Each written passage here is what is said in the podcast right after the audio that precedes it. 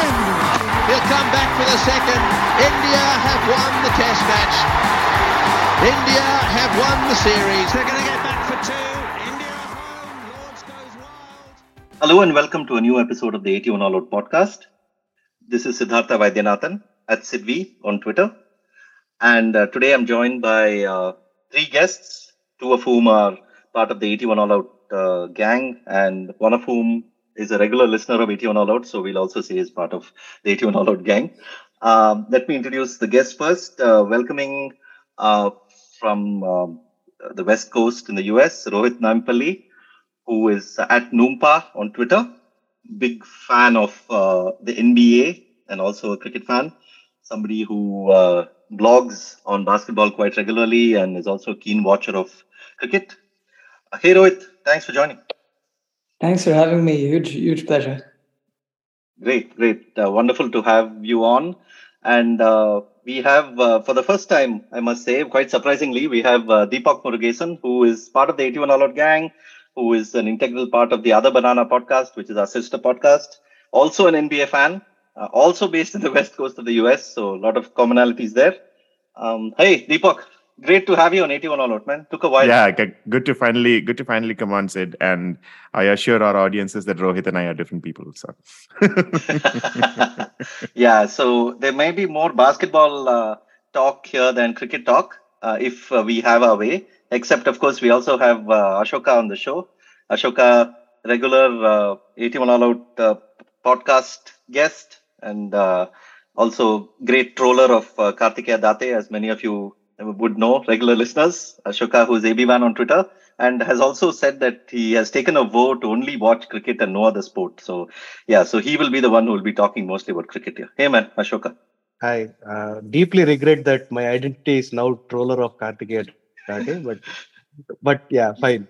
I, I would Actually, assume I that should, identity. make, I should make it chief troller because Kartikeya, of course, has like an army of uh, people ready to troll him at any time. So, uh, yeah, we don't have Kartikeya on this pod. So, this is a KD free pod, KD free zone.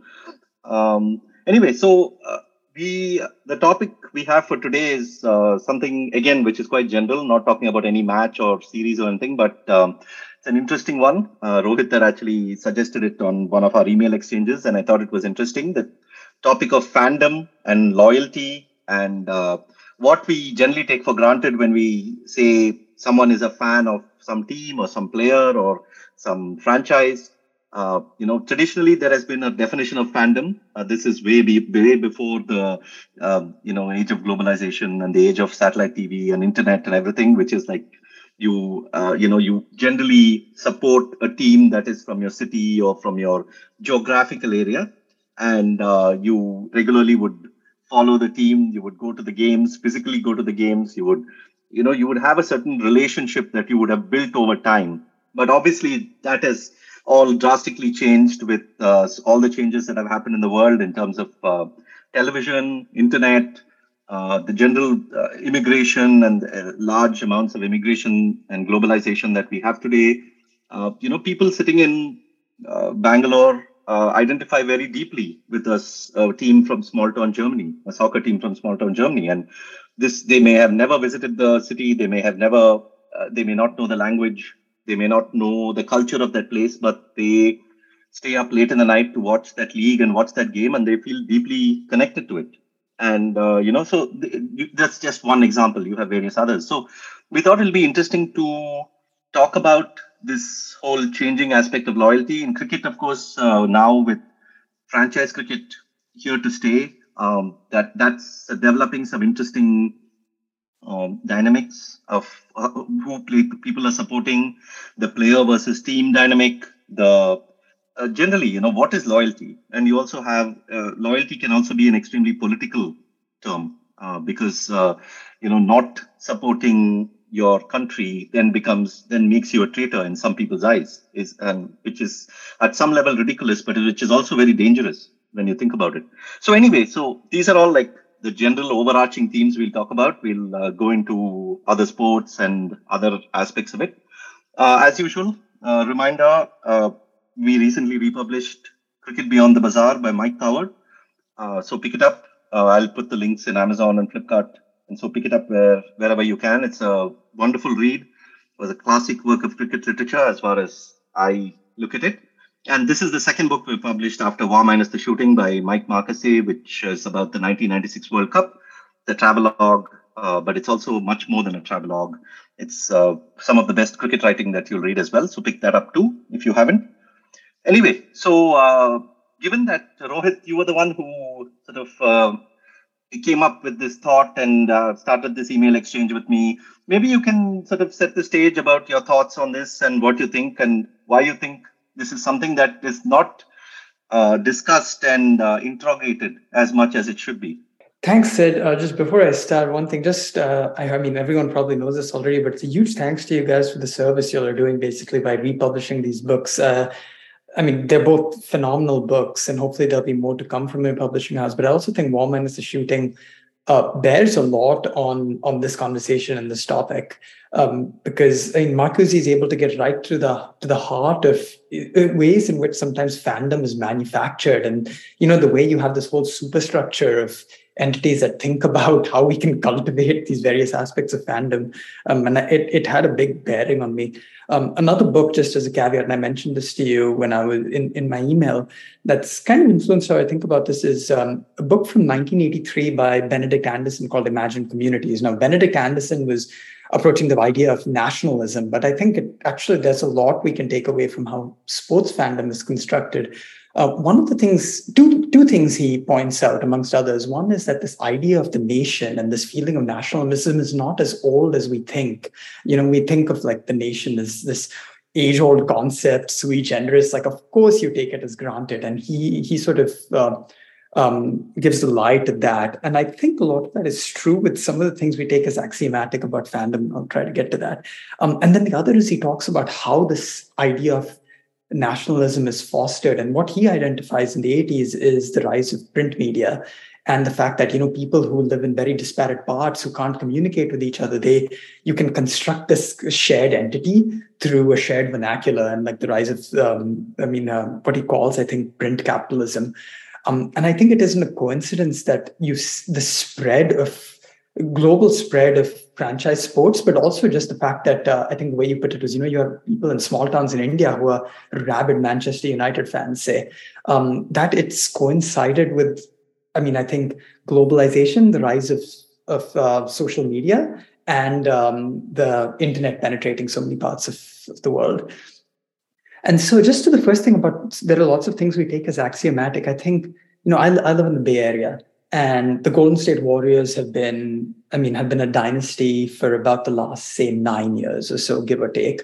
Um, and so there is this feeling that there are a lot of fans who are bandwagoners and maybe this is something we'll get to later. And i think one thing that we take as almost axiomatic about fandom is that that's somehow inherently wrong. You grow up you either support a team from the get-go or you don't. And i think bandwagoning there's this sort of pejorative connotation that's distinct from you know, having grown up with it, it's like, oh, you're only here for the good times. Um, and I mean, at some level, it's like sports is something we follow for fun. What's wrong with being invested in in in winning? Like people like winning, you know. So that's that's one. But then the other idea that you know you would support a team instead of a of a specific player. Um, I think that's another just fascinating thing to interrogate a little bit. Um, and then, uh, especially, I think uh, you mentioned that both Deepak and I are NBA fans. And I think over time, we've seen this shift where you see a lot more people who are, say, Kevin Durant fans right now, or or uh, you know uh, Kyrie Irving fans, say, which is its whole set of issues, um, versus versus being fans of teams. And um, I think the third thing I'd love if we can touch on is how this sort of intersects with the rise of things like the IPL in India, which is just a very different model for how we thought about Indian sports. So anyway, I'll just leave it at that. And hopefully that's like some of the background.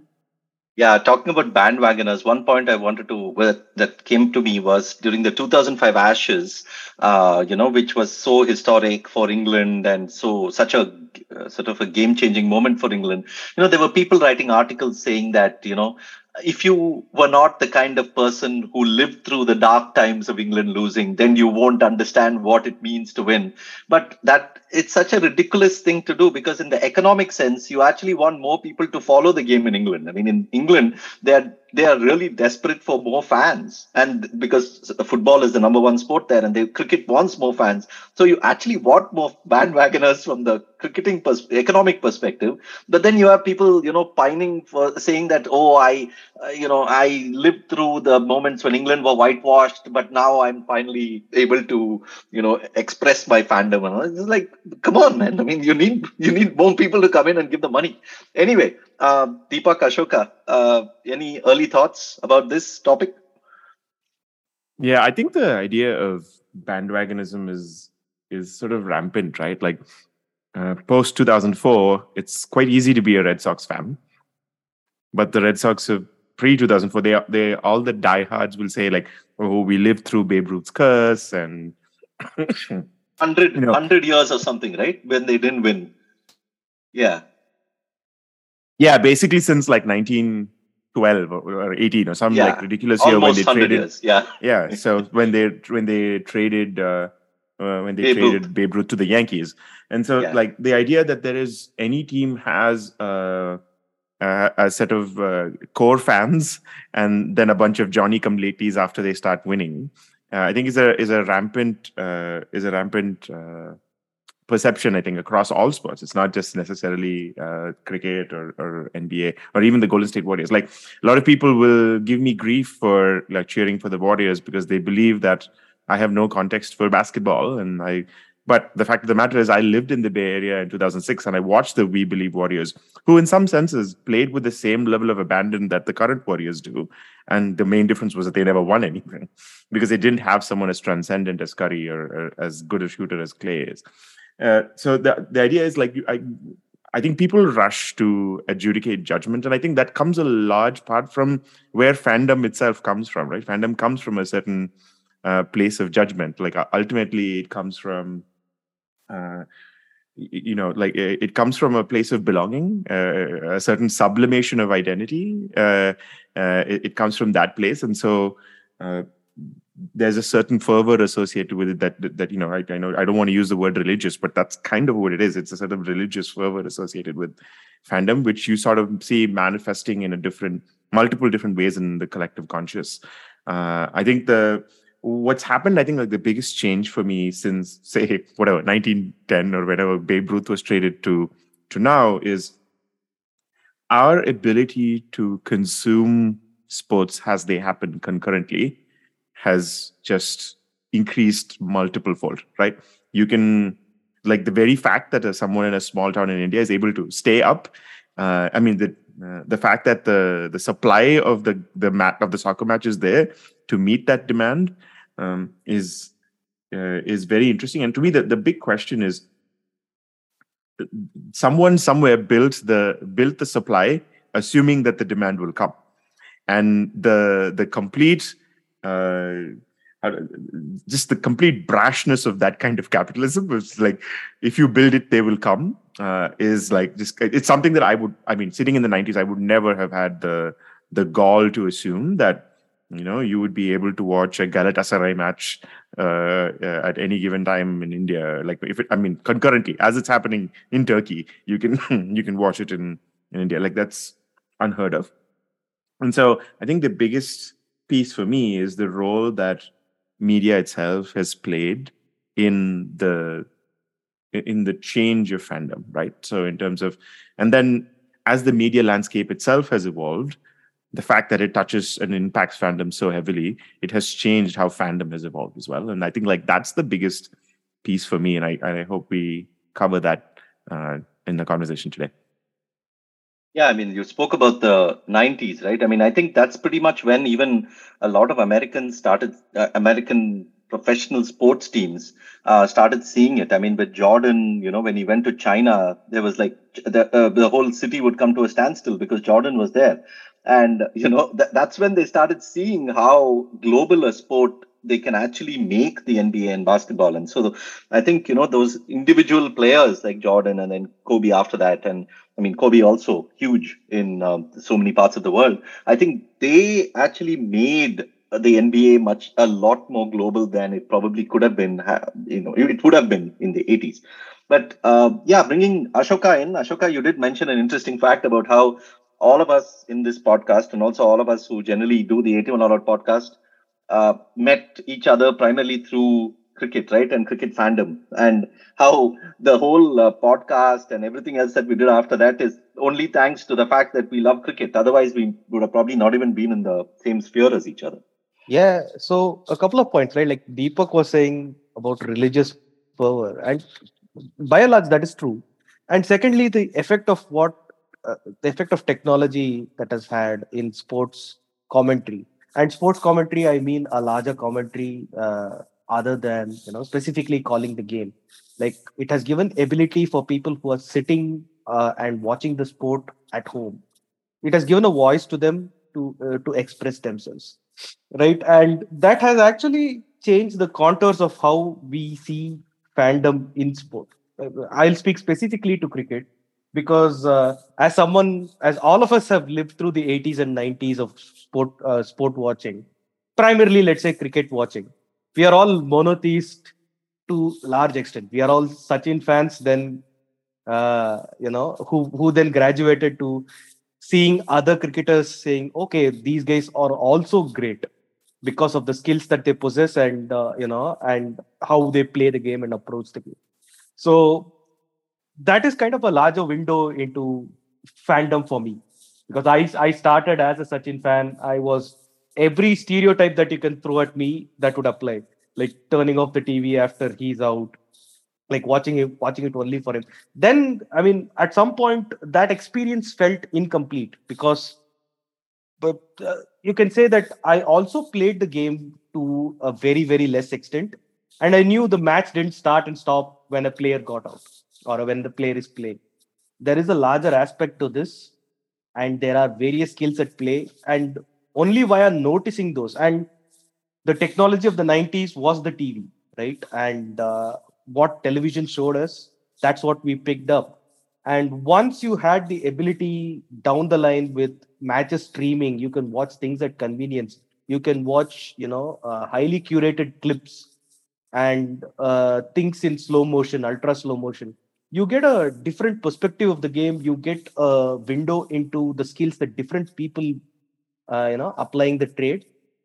That broadens your appreciation. And then you question there is actually a you know a self existential questioning of what am i doing? Why am i only doing this? And why am i only supporting a player when the opponent is as good or as bad? So that i think is is like you know a natural progression for a fan.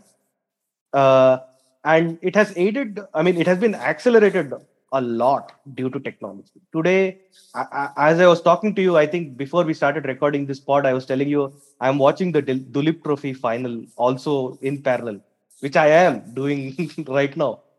It, it is it is unheard of. I mean it is impossible to think that you can do a thing and parallelly watch sports, which has actually you know uh, added a lot of dimension into fandom. And it has given you a lot of data points for you to consider and you know educate yourself about the game which is which is the most exciting part for me. Yeah no i think the one specific thing that i find very intriguing about cricket itself is the you uh, there's the technology piece and then there's the hyper commercialization piece that you get added on top of it. Like for for example i see no reason why the syed mushtaq ali trophy couldn't just be the ipl you know uh, it, like the, the, it makes no sense for me that this superstructure exists on top of an already i mean it wasn't that popular i guess but the, the infrastructure existed for a tourney and yet they created this hyper commercialized uh, borrowing heavily from american sports uh, you know franchise superstructure on top of an existing structure. Uh, and i for my like for the life of me i can't understand why they would do that and it'll be interesting to cover you know why why that thing was created and what the impacts it has on no because uh, one of the reasons why lalit modi was very keen on that because the uh, there, there was i mean the bcci is all set up to have whatever they want. All they would have needed is to say, okay, this many foreign players, these teams can all start uh, buying foreign players. You have an auction, and you can basically do the same thing that you're doing with the IPL. But why he was totally against that was because he wanted private investment in specific teams. And when you have a BCCI owned like structure, and when then you have a parallel private investment that is backed by the BCCI, he felt would make a huge difference. And I think, to be fair, he's been proven right. I mean, He's been know, proven right. Uh, yeah. So, uh, you know, if uh, compared to, say, the Tamil Nadu uh, 2020 team, the fact that you have this entity called CSK, which draws from all over the world and all over India, which is also, I mean, the BCCI is essentially feeding the IPL teams. It's not that the IPL has created any new, uh, any major infrastructure to, you know, like uh, say Barcelona found Messi when he was uh, whatever 10 years old or something, and then nurtured him through and he played for them. It's not like IPL is doing anything like that.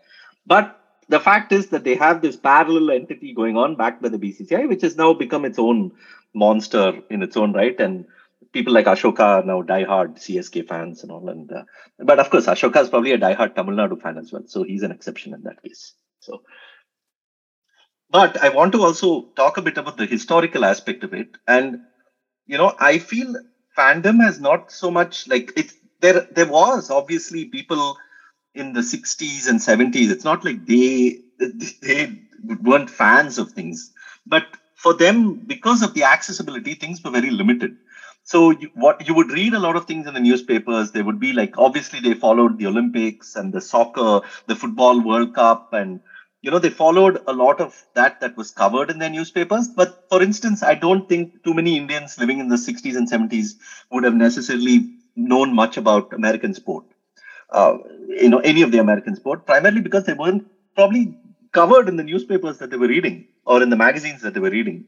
But British sport, on the other hand, and the global sport like the Olympics and soccer, I mean, they're huge. I mean, in uh, places like uh, Kerala and Bengal, they've been like, you know, huge fans of Brazil and Argentina way before uh, TV even existed in India. And, uh, you know, that, so that has happened. So I think it's the, the value of access comes into play there, right? It's like what you can only be a fan of something that you read about or something that you know.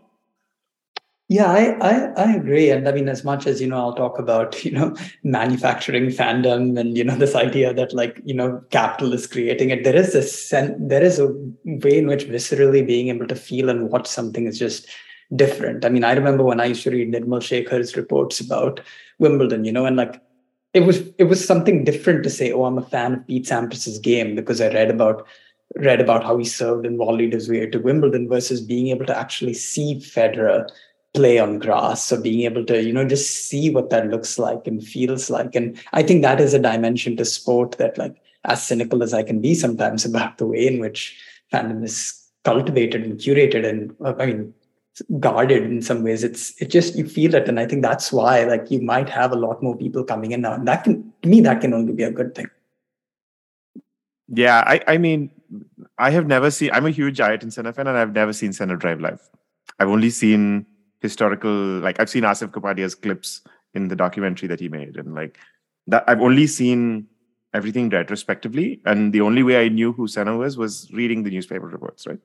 And so, uh, good writing has a large, uh, or at least it did in the past, have a large part to play in developing fandom. And I think even before that, uh, just verbal reports that you hear from people around you whom you have originally placed your trust in. So, parents, older siblings, cousins, etc., etc., who tell you that, who sort of confer status upon people as like they, I, I had never seen Gundappa Viswanath bat, right? But I knew at six years of age that he was a very elegant batsman, and that is a standard to aspire to for most batsmen. And there is no way that I had that uh, idea that young without it being a conferred status from people whom I trusted in my inner circle. And so I, I think fundamentally the historical, I think most of us feel a need to be connected to something larger than ourselves, either from an aesthetic sense or from a, uh, you know, uh, from a just like a personal identity sense. And I think so. I don't think fandom is entirely, as as Rohit mentioned, it's it cannot be entirely it cannot be entirely manufactured by capitalism, but uh, it can uh, it can be virally grown. Uh, you know, uh, I mean, it can also be, and it can also be totally whimsical, right? I mean, I I know uh, I have a friend actually who basically his dad spent about six months in um, Wisconsin way back in the 80s or something, and he just happened to have buy like a Green Bay Packers jersey and take it to home. And home was England that time, and they weren't watching the NFL or something at that time. But the fact that his dad had a Green Bay Packers jersey made this guy sort of feel close to the Green Bay Packers. And so the moment he started watching NFL, he said the only team I, I didn't care about was the Green Bay Packers because there was his jersey at home. It was those colors, and my dad and his dad wasn't even a fan. So it's like just this small, tiny connection to that team, which then made him, and now he's like a huge Packers fan. Like he follows all of Packers games. But the fact is that just it just took that tiny thread to then open that window out for him. So it's just it could be anything that, that just leads you into it, right? Right.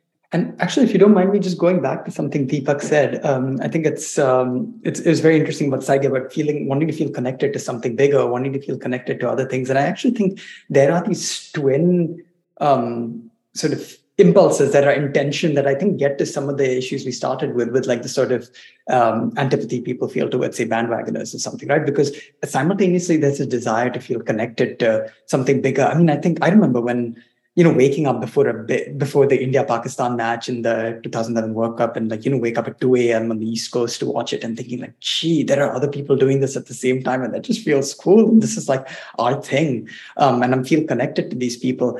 But simultaneously, there's this desire to almost like you have your own special thing. Um, and like, you know, those, those are kind of in conflict because on one hand, you want to be com- connected to this broader community, but at the same time, you want it to be special.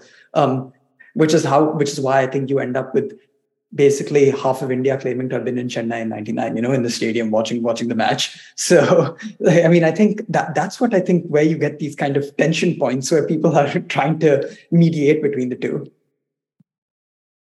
Yeah, I mean, I, I used to uh, when I used to get invited to, you know, and I mean, a lot of people used to watch this in this US universities. You had this uh, custom of gathering in one uh, room or in somebody's house and watching the games together. And I did that one or two times, but then I just couldn't, like, I just couldn't watch the match with the same concentration and intention as I wanted to because invariably you're like having a drink. There's a lot of noise. There's like some, there's something or the other happening. You're talking to someone. And so you can't even watch what's happening in each ball and so I stopped doing that after that. After that, it's like, no, it's like cricket is my thing and it's my space, and I'll meet all you guys after the game, or you know, uh, you know, we'll we'll find a way to you know uh, meet and talk about it. But uh, I told them it's quite uh, hard for me to watch it as a group, and obviously they understood, so it's totally fine. But I'm just saying, it's like the idea of that hardly, you know, that is also fandom, and that space you want to create that sacred space for yourself to watch and to focus and to have your own little routines that you have or you know you you don't want to get up when somebody's batting. You don't you don't want to go to the restroom when somebody when something is happening in the game. All those are little things that you have for yourself which you probably can't maintain in a community. Yeah. Sidvi, i think that's a it's a very interesting uh, it's a very interesting point that you mentioned right? Like there's there's this framework of breadth versus depth and there's a probably a, there's probably a category of people who are in it for the breadth, right? They're in it to get the bare minimum that they need to continue holding that water cooler conversation at the office or at the at school the next day. And then there are people who are in it because they're in it. Like it's like they have some type of deeper commitment to understanding whether the ball that was bowled was a doosra or not, right? Like like uh, uh, can they pick uh, from the action of the bowler as they are striding up to the crease whether it is a going to be a doosra or not, right? You know, who, who you, you want to feel you're there, you're not trying to feel community with the rest of the people watching the game. You're trying to feel community with the people on the field. And that's very is very different. I think that the, the there's two I think there's two axes of fandom in some senses where you're looking to you're not looking to connect with other fans, but you're looking to connect with the people on the field, and you're very happy to find someone else like that uh, who's very different from the person who's just looking at it superficially to be able to talk about oh, Arshdeep is a Khalistani because he dropped the ball. Like that's not the that is not the conversation at all you want to be having the next day. Well, that that is obviously extreme, but you'll also have these conversations that are like, uh, you know, you go and then you're like, uh, you know, uh, you'll hear somebody say, uh, "Who is this bowler?"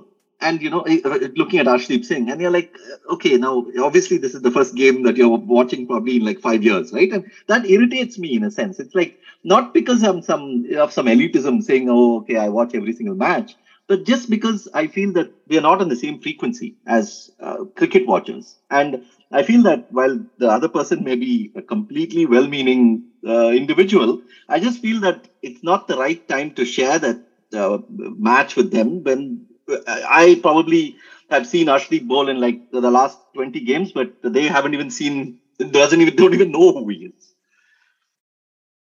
Yeah, uh, that specific match I watched with people. India batted first, right? So I watched with people. People are asking how much should India make? What are they? I'm like they're batting first, dude. Oh, okay.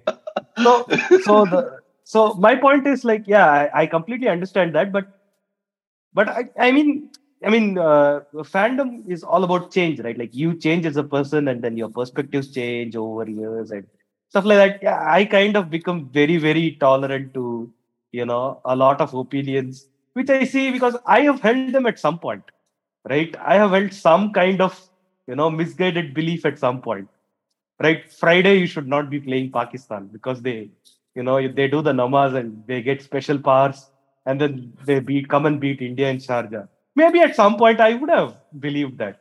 Uh, uh, I think somebody actually looked at the stats of that, and uh, it's not like many of those games weren't even on a Friday. So our that Friday just took on that extra meaning because we probably had like some three of the most important games we remember that were on. yeah exactly. So, so so yeah, but but that doesn't you know diminish the fervor in which you hold the views. I mean, when you hold that view, you're very convinced that that view is true but you know as you grow it, these all become very you know funny to me. And i live for that experience. I live for people who say such things. I find the humor in them. Yeah i know we talked a lot about technology and sort of access expanding. I, I wonder if it uh, I, for me personally it has mattered immensely actually watching a sporting event live right? I think like the the sporting events that i've seen live most have been NBA games. Uh, and then I've seen uh, cricket games and then baseball games, and I've never seen any other sport live, more or less, I think. Oh, I've seen tennis live because Chennai, thankfully, for a brief amount of time, had a had a tennis tournament, a ATP level tennis tournament.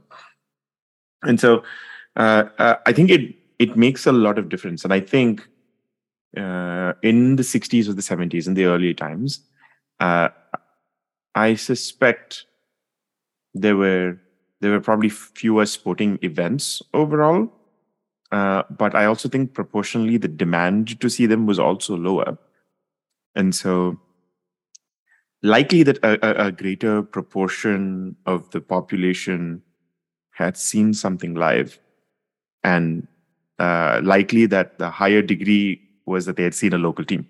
When I say a local team, I don't just mean like you know the Florida Panthers or the or the the Green Bay Packers or the Warriors. I mean like the local high school team, uh, the local college team, and I think I think the the one thing that's very common in America is that like everyone has seen a sporting event live, right? Like starting at the high school level, it's almost part of the it's not true anymore maybe now but it's very much part of the ethos in america. It's less so i think in india where i grew up. Like if i so chose i could have and i think if it hadn't been for the tennis tournament like happening directly behind my school i would have gone through my entire schooling never having seen a sporting event live. And i think that materially changes how you view and consume sport. I think the live experience really matters. I, I agree, and I also think that uh, the in within the live experience itself, there are multiple sort of uh, uh, uh ambiences where you can actually take in the game. Like uh, you can go to a Ranji Trophy game where there's you're the only person there, or you're one of like 10 people there and then the only other people there are the players and their uh, maybe a couple of their friends and families and then that is that is also an experience right? Because it's quiet. All you're hearing is the sound of the bat and ball and the fielders and this and that. I mean there's hardly anyone around. So that is one kind of thing. And then you have the packed stadium experience where you probably find yourself behind a pillar and can't even see uh, a lot of the action or you can't see much of the field or you're in some you know uh, crazy height and altitude where the players are basically just ants moving around in the middle. But yet you feel something that's happening. You feel the crowd you feel the size you feel that that great uh, you know ex- uh, communal experience that you have. And then when you when you uh, if your team wins and then when you're walking out of the stadium you actually have you actually feel the vibe there. When if they lose you actually hear the silence as you go along. People sometimes you may see someone crying or uh, anything right? So that all those gradations of the physical experience. And it's interesting how it is so far removed from the tv experience because TV is actively trying to give you something that's completely different from what you're experiencing there because they're trying to get you as close as possible. They're trying to make the players as uh, you know tight as possible in terms of their looks. That you know they're not even giving any space between Virat Kohli's body and the rest of the field. It's like they're just focusing on Virat Kohli's body. Like uh, the whole picture should just be Virat Kohli. That's it, and his face and his expressions, and that should be become a meme. And you know that's that's what they are going for so it's it's very interesting how you know you go if you're somebody who's like regularly going to games how your outlook of the team and the players and things can be quite different from someone who's just watching it watching every game on tv it's worth thinking about i guess which of them lend themselves better to expanding fan base versus which allow them to kind of allow you to dial in deep on your own fandom right? So i mean i think one of the amazing things about watching any any sport live is it just gives you a feel for the physicality and the athleticism of the event in a way watching on tv can't. Like i mean I, I don't, when I, the first time I went and watched a match in Chinnaswamy, I think that's when I first had an appreciation for just how fast international bowlers bowl. You know, I mean, I would always think, okay, you have the really fast bowlers, and then you have Glenn McGrath a little slower, and then you have, you know, Sourav Ganguly and stuff, and then you see Sourav Ganguly bowl, and you go, oh wow, that that's that's faster than anybody I've ever seen bowl. Um, and similarly, when like you know you, you're in a stadium and you watch LeBron James coming, you know, barreling down the lane, you know, give the guy a medal for just stepping in front of him to take a charge, right? So that's the kind of thing I think you get in person that you don't get on TV. But on the flip side, so when I watch a basketball game, I typically like to watch on TV because I have like a couple of stats sites open and I'm checking what's happening. Um, but and I so I think it's much easier for me to gain an appreciation for some of the more analytical aspects when I'm watching in deep on TV, which I really can't get in a stadium or watching. I mean, watching cricket, for instance. I think you know, I've never been, I don't think I could be in a stadium and get an appreciation for just how much Jadeja is able to pitch the ball in the exact same spot, ball after ball after ball, and hold it one end up. But watching it on TV, you can pretty easily do that. And and one thing that has always annoyed me about uh, stadium experiences is that if you're distracted for a second and somebody makes a noise to your right, you turn and then a wicket falls. There is no replay, and you're pissed because there are only 10 wickets that fall and then you missed like 10% of your your action. So so that has always worried me. I mean uh, i do agree that uh, uh, there is a value in watching uh, uh, matches in in the stadium. The, uh, it's, it's a completely different experience. But for for the reasons that i just said I, I would rather you know prefer watching it on tv i mean i've been saying this for years now and i've been pilloried in various circles because people are like, but you never get the feel. I, am like, I'm not about the feel. I'm just, I, I want to watch the match. You know. And now uh, with Sony Live, you can go back to specific instances in the match where a wicket has fallen. So even if you are watching at home and you are, you know, away for a bit, you can come back and see that specific point where the wicket has fallen. So they do like uh, live highlights so those are things that technology can provide and if you are into you know uh, uh, deeply observing the game you can benefit from technology that you cannot in a stadium yeah, I, also, yeah, I, I also think there's a deeper point here about how you uh, uh, sort of view the game and how you, uh, you know, the things that start mattering to you, the uh, sort of things that start really affecting you. I think a lot of times when I go to the game, like uh, if I used to go to a cricket game, and there was like a bad umpiring decision, and you're like, okay, I mean, whatever. They, you sort of, and often, even as a in the press boxes, which are like right behind the bowler, you can get a sense, okay, that was probably a bad decision. That was probably going higher. But then the moment you start watching it on TV and the multiple replays and then the analysis of the commentators, plus then you go on social media and then you see the mass outrage that's happening there. I think then that particular dismissal starts mattering to you so much more than it would have when you are actually on the field. Because on the field, you like you see it, you're like, okay, and then you sort of move on to the next thing. But I, I feel like the whole sort of my whole uh, sort of priorities change when I'm in the field and when I'm when I'm in the ground and when I'm uh, on watching on TV, and that impacts fandom too, right? Because eventually you're like that. That's all the emotional churn that you're going through as a fan during the game, and and somehow I felt like I'm far less angrier when I'm uh, on the ground, which is also strange because on the ground is often when you have these uh, crowd disturbances and people throwing bottles and all that has also happened. So obviously there is that charged value to it. But generally, when I'm at the ground and I come back, I'm far more relaxed, irrespective of what has happened in the game, than I'm on TV when uh, sometimes I tend to get very worked up about things. Yeah, the interesting thing for me is the fact that it's quite unlikely that we all that 100% of our game viewing experiences are either live or on TV. Right? It's what happens is that it tends to be a mix and match and in a percentage of on a percentage basis you're likely viewing 80% on tv and 20% on uh, live. I mean if you're lucky you you 20% of your sporting experience is live in, in your in your life. I think what happens is that they they tend to reinforce each other in some ways. So uh, like for example uh, i think going to a basketball game live made me focus more on what's happening off the ball than uh, I do when I was purely watching the game on TV, right? So yeah, because I, you can't even see what's happening off the ball often on TV. Exactly. Most of the time, you have that view that is like to the like you know somewhere midway up half the court, right? And uh, there are certain things happening that are just so surrounding the ball that you don't uh, you don't even like watch you don't watch the back screens you don't see the player cutting until they actually receive the ball in their hands and they lay it up. And so, um, like, and you basically notice nothing on defense because you're just watching the offensive players. And so, like, it, it really, uh, at least for basketball, it's really augmented the way that I watch the game. And I think it's combining the two, combining the live experience with with the TV watching experience has forced me to just be a better fan, actually. Yeah, and it's uh, absolutely. I mean, when I was uh, used to go to games to cover, I used to really love like trying to, you know, first of all, I used to try and get there early. And thankfully, I had the access because I was part of the media thing. I had the access. I, I would actually try and go and speak to like, you know, the uh, groundsman or somebody related to the uh, ground staff.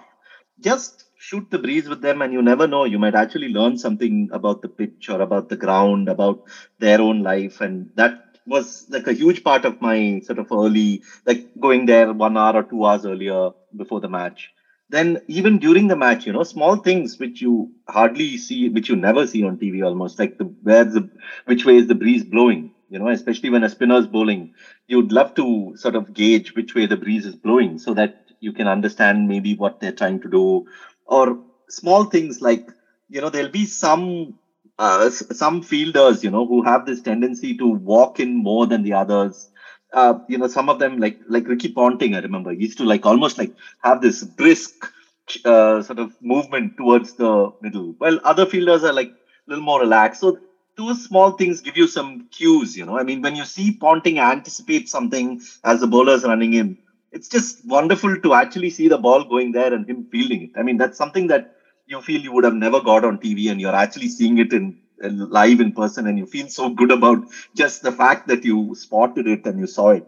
So those little things, I mean, that it adds so much to your appreciation. And sometimes when you're watching on TV, that's where you wish, you know, you had these small cues like them showing the field after every ball or them mentioning some things about the wind. Some commentators do, and some uh, TV production is really good to talk about these things. But yeah, you wish they could give you the feel of the ground, but I think TV largely is trying to create a kind of an alternate experience for you, which is different from what is in the ground, which is sort of shifting fandoms in several ways. So I, I actually want to get to the point about the, you know, um, when initially when the IPL started in 2008, one of the big questions that came up was that how are these franchises now going to get these fans and you know how are they going to be maintain the loyalty you know which is of course a historical question for franchises all over the world but the ipl sort of was going through that for the first time so you know they made sure that they had all these icon players there sachin for mumbai uh, dravid for bangalore you know they all made sure that they are from their respective states um, I think maybe uh, there was Yuvraj in uh, uh, uh Punjab or something. Yeah. So they made sure it's that. So while they were going for the franchise team sort of uh, supporting base, they also were very, very uh, particular about individuals and star individuals being in this team, uh, which is very interesting because you know traditionally you people look down upon um, sort of supporting a team for the sake of an individual, right? I mean, if you say I support uh, uh, whatever RCB because I really love Virat Kohli, people will be like, you know, there will be a sentiment of saying, but shouldn't you be supporting the team? Even though I see absolutely no problem in people, who like Virat Kohli supporting RCB, I think it's great. I think you can support a team for whatever reason you want, and that's perfectly legitimate. But there seems to be a hierarchy of this support, right? It's like team, then maybe like uh, some history or some story or some connection, maybe some family connection. Maybe your dad was a fan of uh, you know, Karnataka, and so you are also a fan of the Karnataka Ranji team. And then it's like finally the individual is like, ah, okay, so you're like, okay, you're like a semi fan, kind of. That's the kind of impression it creates. So, but actually speaking, in the economic sense, Virat Kohli will probably be bringing more fans into RCB than any of these other reasons will uh, will be bringing fans. So economically, it's great to have Virat Kohli in RCB. So yeah, I mean, talk a bit about that, about this whole individual versus team dichotomy, which uh, often uh, it doesn't make any sense to me. Yeah, absolutely. It was it was interesting. You know, when the IPL first started up, um, and my, my parents have lived in Bangalore for a long time, and they continue to live there. And so I was kind of teasing them initially, like, "Oh, so you're going to be RCB fans?" And I think my mom said something like, "Oh God, I'm not going to support Mallya's team." Um, and I thought that was pretty interesting, you know, because it was like it wasn't the Bangalore team; it was Mallya's team, which I actually think really got at the heart of the difference between the way IPL franchises are versus the way, I mean, traditionally domestic cricket in India has been. Right now, of course, there is, there are other ways in which private interests are more vested with some franchise versus other, but that's the way in which the IPL is pretty unique. Um, and I, I think it's fascinating to consider in the context of places where you, franchise sports have existed for much longer, where you still have this idea that the team somehow merits your loyalty more than any player, right? And it's it's a little bizarre in some ways if you think about it. And I think again, this is because we like create these communities, and so there's this. I mean, it's just much easier to imagine, create this artificial construct of like RCB fans versus like it's just weird to think of you know a Virat Kohli, a community of Virat Kohli fans because it's just like stranger to think of that as a common bond. So I just think it's cool to see that actually happening. Um, and I'm all for that personally because you know I, granted, it's pitching millionaires versus billionaires, but at the end of the day, I would still view the players as labor instead of instead of the ownership. Um, and I mean, you, you I, th- I think where it's really interesting to think about is in the context of you know franchise football in in Europe, where you you do still have this like private ownership in many places, but historically they've been tied to locations, and especially at lower divisions. And so, um, yeah, I'm not quite sure what to make of that kind of evolution in India and where that's coming from. Yeah, I mean, as an example, I'm like, I, I would watch like Chris Gayle, irrespective of where he plays, right? It doesn't matter to me what team he's playing, which team, which format, which this. If I can get, if Chris Gayle is batting and if I have access to it, if I can actually get that stream for it, I would watch. I mean, I've seen him play in like, uh, you know, a random, I mean, not random, I mean, they're all important leagues, but I've seen him play in leagues that I would never watch otherwise um, you know, I a Bangladesh league, and I remember I watched him in, you know, playing like a Bangladesh league game. I went to, I mean, I happened to go to Canada to cover one global T20 tournament, which was like one of those uh, experimental leagues where he was playing, and I watched him like this. absolutely cream the bowling everywhere, hitting like he lost some five balls and all. Just I watch Chris Gayle anywhere. I cannot claim to be a fan of any of the teams that he's played for, but I'm a fan of Chris Gayle. So and and I think people should be happy with you know organizers should be happy to have me because I'm going to tune in wherever Chris Gayle is playing, right? So why not? I remember this this idea of like uh, supporting a team being better than supporting an individual seems very much like an artifact of the 90s to me. Like Bill Simmons fa- very famously wrote a column in the page two of ESPN where he calls the laws of fandom, right? And it uh, it's just some very circuitous paro- parochialism. Basically, this is what it comes down to. It's just really, really circuitous 10 rules of it's like a BuzzFeed listicle of paro- parochialism, right? Like that's and was that, one of the rules don't support a team for an individual? Was that a rule? No, no, it wasn't a rule, but he has like very specific reasons why you can support a team that is not your home Oh. team. There are only like it, you, if you're born in a certain place, that like that's your team. Like just you know, regardless of what happens. I, I don't think at that point the concept of supporting a team for an individual like was not even on his radar.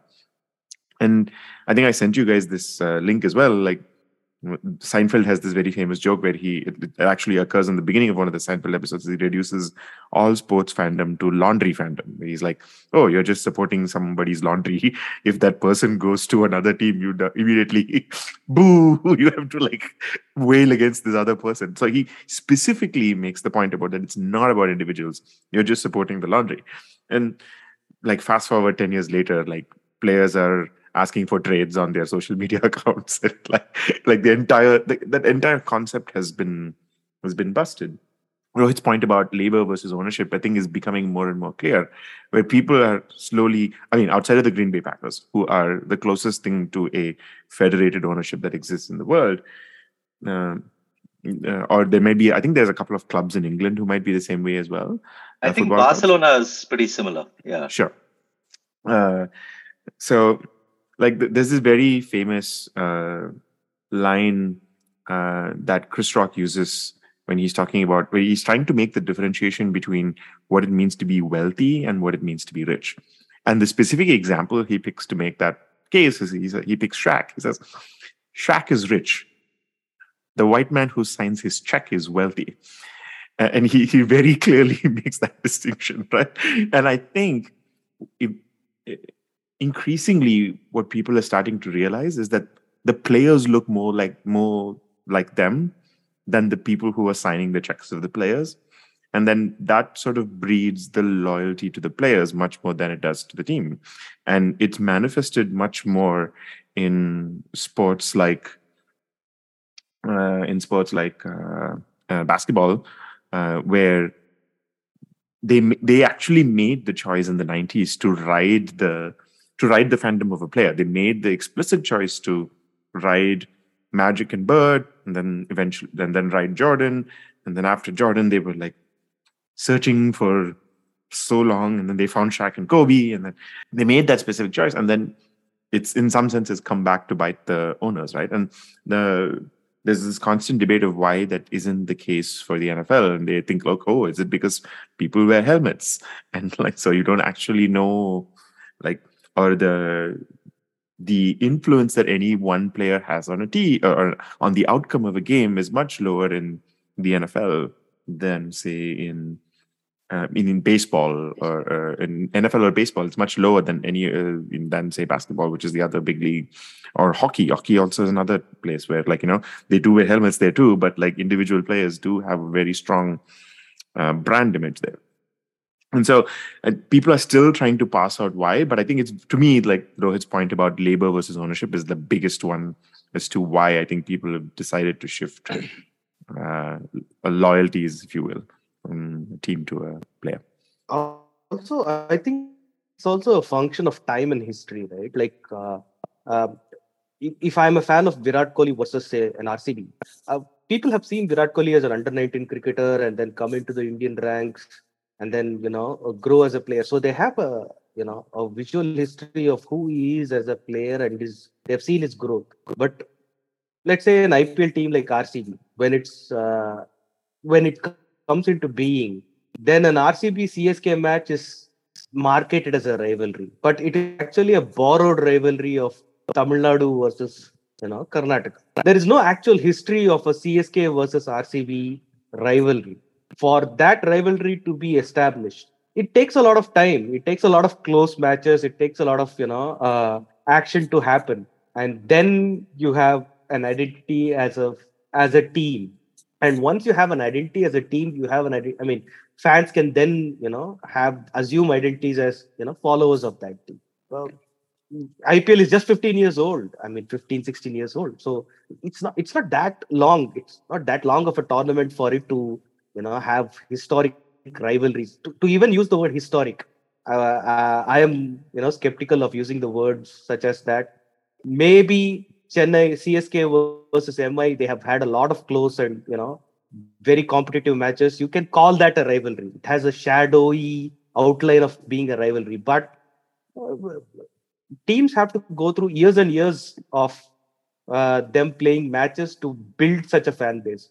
Whereas, you know, Chris Gayle or a, or a Virat Kohli or a Sachin Tendulkar, we have seen them for a very long time, and it's really natural to be fans of them. So RCB first becomes a team where Virat Kohli plays, and then it is, you know, a team that represents Bangalore or whatnot.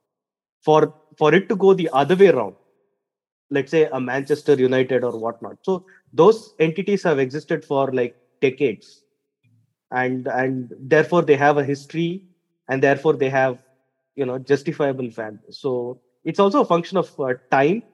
Maybe 25 years down the line, we can say CSK and MI have rivalries which have spanned across decades.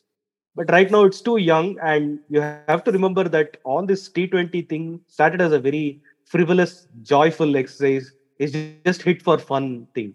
And for that mentality to slowly change into you know, a serious form of cricket, which uh, for the players is an employment opportunity, for the franchises, it's a business venture, and for the fans, it's like a serious mode of cricket to watch on, which has stakes. I think that takes time. Uh, two, 20 years is too short a time, in my opinion, for all such things to mature.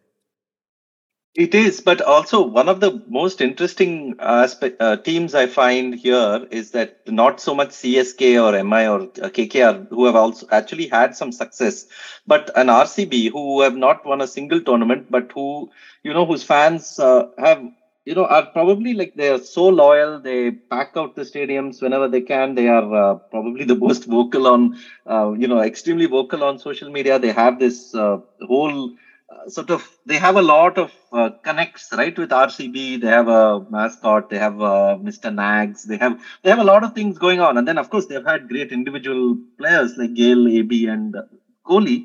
Um, but it's very interesting. I think in the long run, the you know, and and I don't please don't troll me for this, but in the long run, I think the longer RCB doesn't win an IPL title, is actually like it's that anticipation itself is building up such a huge uh, swell of fan base, and then finally, you know, at some point they will win. I mean, it's uh, it's not that they will never win.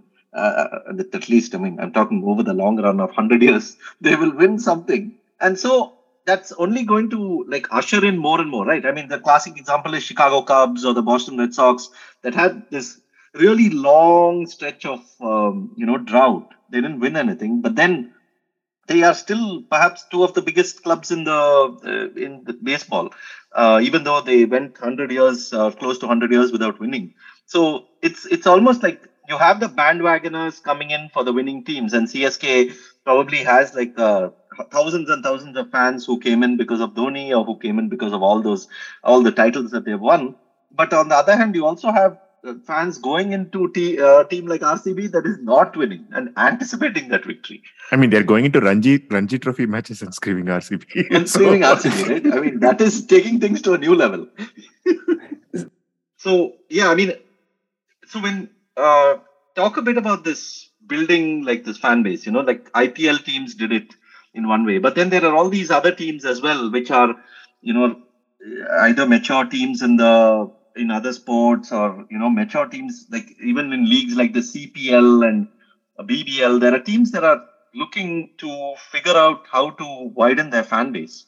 And they're thinking of terms of loyalty. They're thinking of how to bring more people in. Of course, there's also the uh, cliched you know how to get more women to talk cricket how to get that housewife who's going from the kitchen to the uh, what the living room to how to capture her attention very cliched and probably not apt but yeah that is often that is those these are the uh, language that people often talk to get more women and families in. You have the in england you actually have the whole season that has been sort of uh, pivoted around the 100 because they feel that at the peak of the summer holidays uh, you know they want more families to come in and watch the 100 same thing in australia.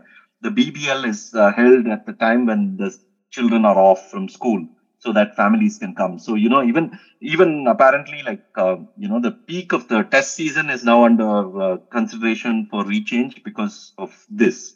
So you have all this going on but you you can't just have franchises and teams and expect people to come. You also have to actively find ways to market the product to them right? I mean to take it in talk management terms. So what are your thoughts on that? How are teams doing it, and are, are some teams doing it better than others, or what are are there some examples that come to mind?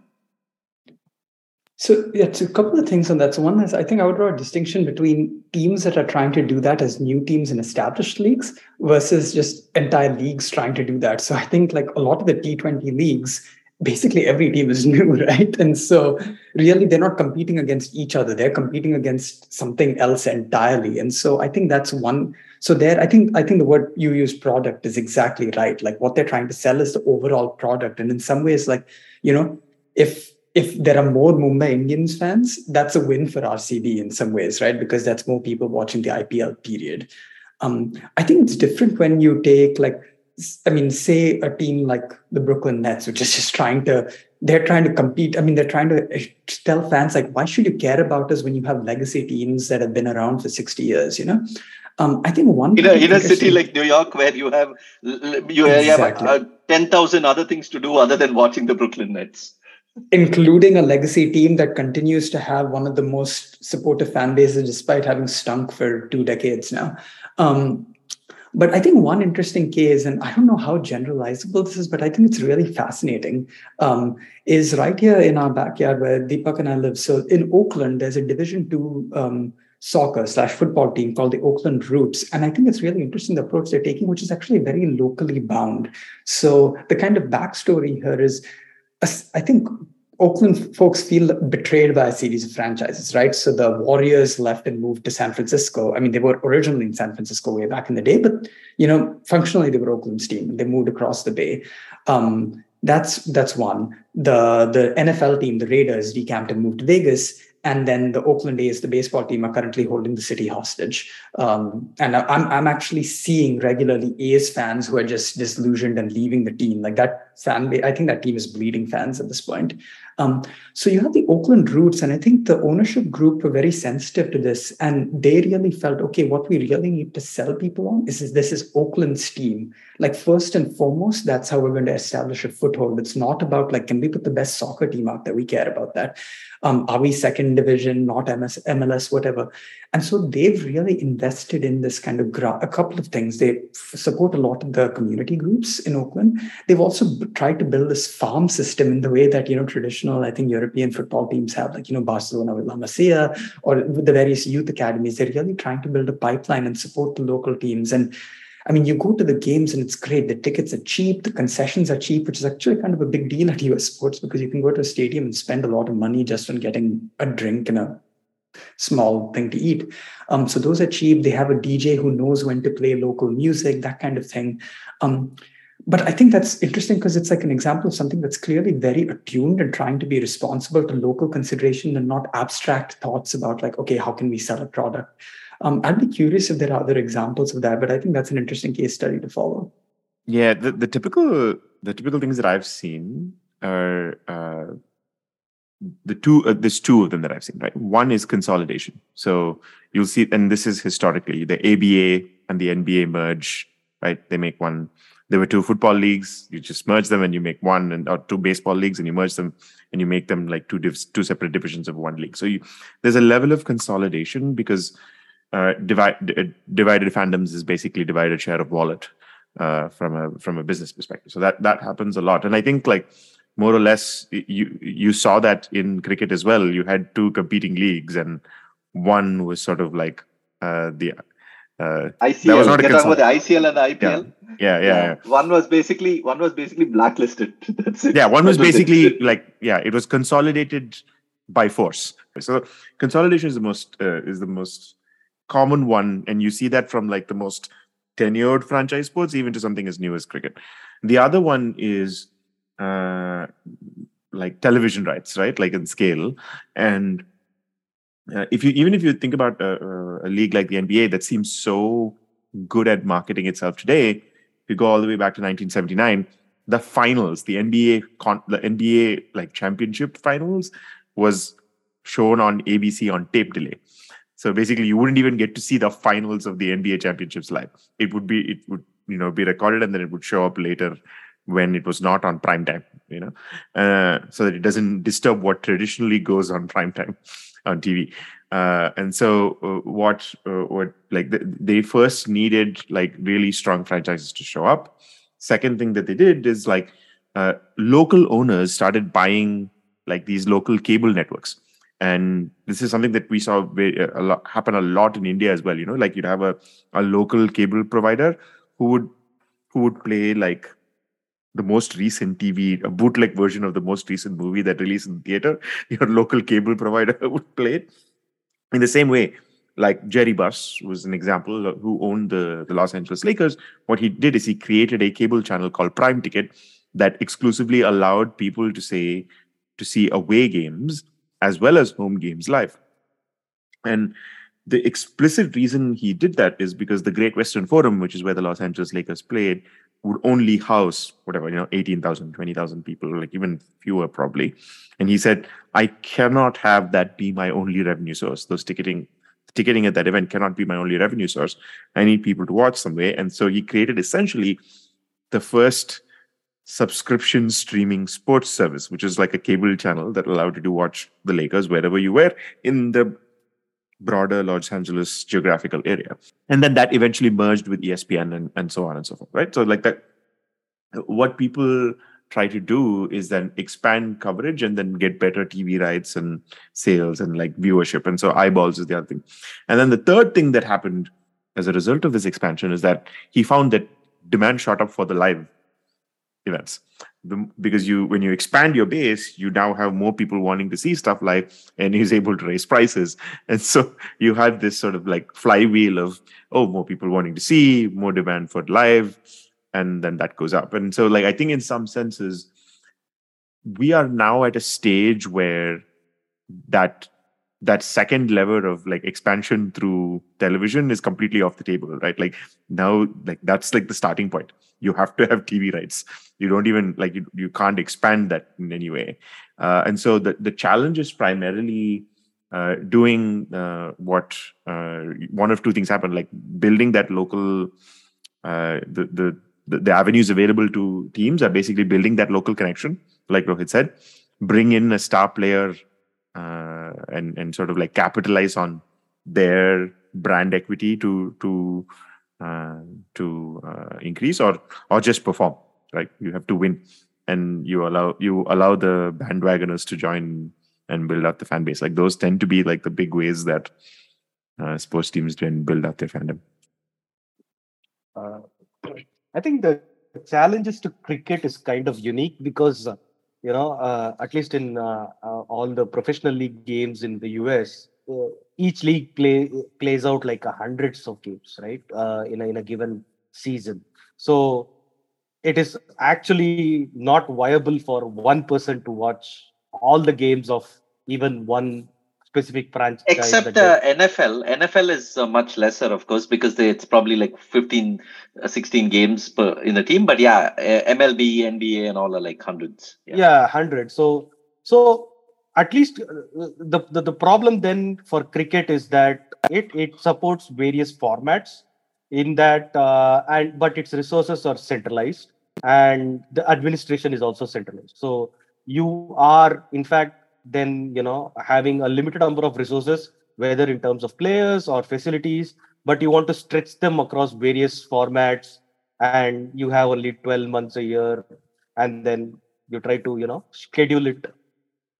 You know you, you try to cram everything so that you get the maximum value out of your limited resources. So cricket in itself has to decide. I mean it's it's specifically an icc problem that how it wants to you know demarcate its its resources and treat each format as its own separate thing with its own hierarchies and stuff.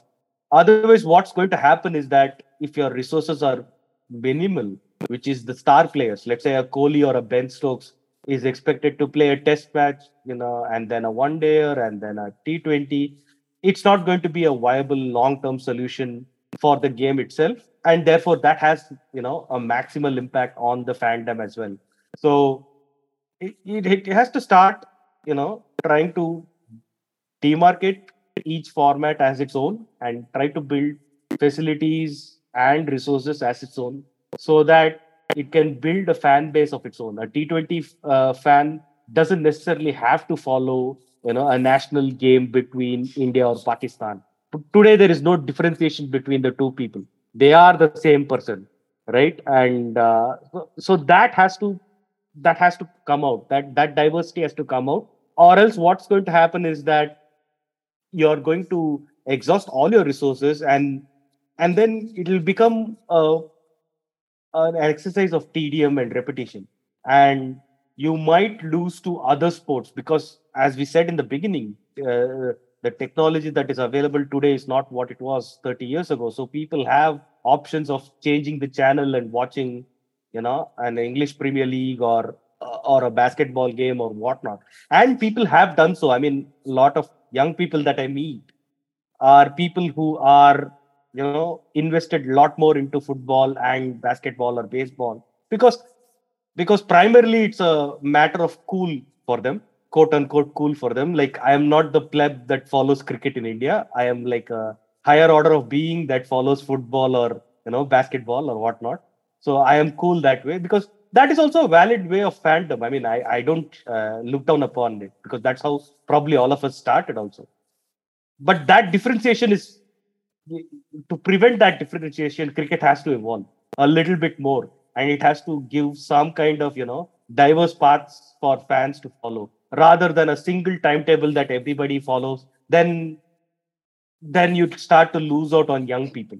People start making uh, tinkering rules of the game I think you have to look at the game in itself as a, a, a as now a three three streamed entity and treat each stream differently. That is something that nobody is thinking about. Probably that will have you know the maximum impact of fandom.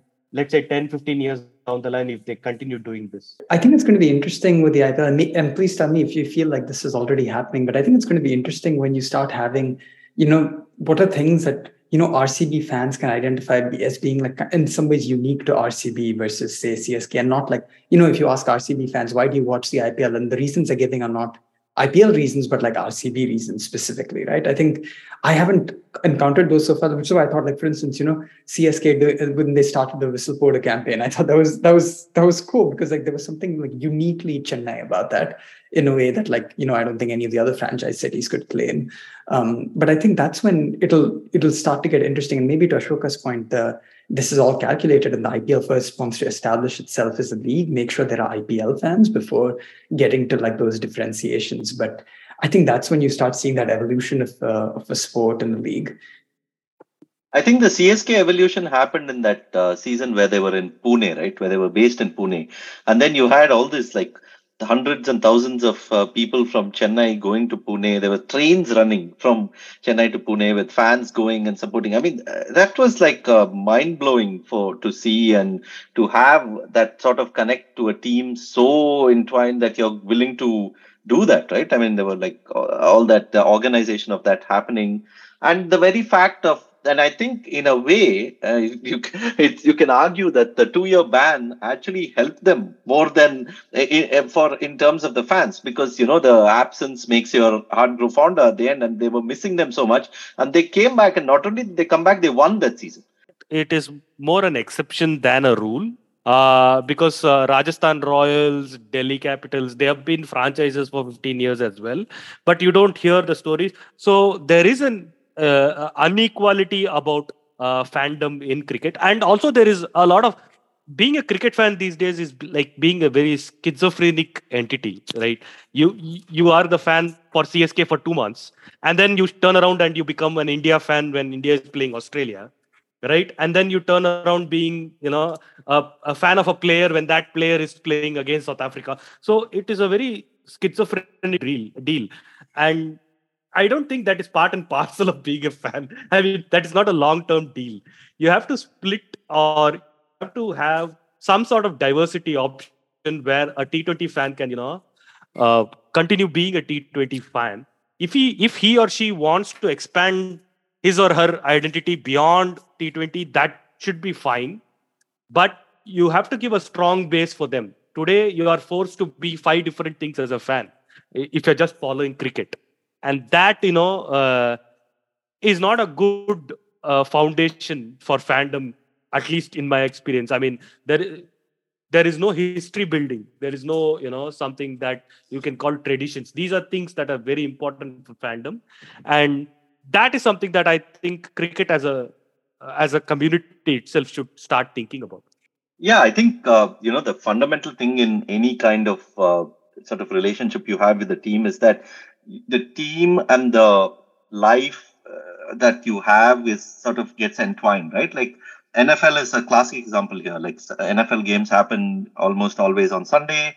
Uh, if not, they happen on Monday nights, which is uh, marketed as its own Monday night football, or they happen on Thursday night, which has its own thing. But, you know, Sundays is NFL day. And, you know, as uh, uh it was famously said, I think uh, Deepak pointed it out that, uh, you know, the NFL took people away from the church and brought them to the ground, to the stadiums or brought them to the TV and that is you know what bigger achievement can you have for a sport where you are actually diverting people from church on sunday morning and getting them to watch a sport right? And sunday mornings like anyone who's lived in america would know that a large part of people devote to nfl i mean whether it's whether the stuff they're cooking the people they're meeting the places they're going life is organized around the, those games on sundays and you know the I, sort of cricket needs to start finding ways to do that.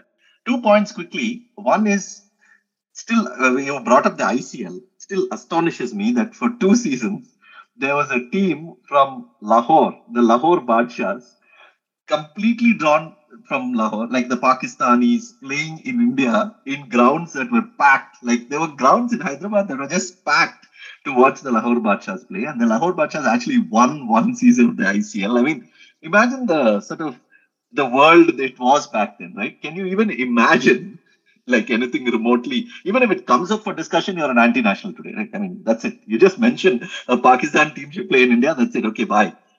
Get out. Leave.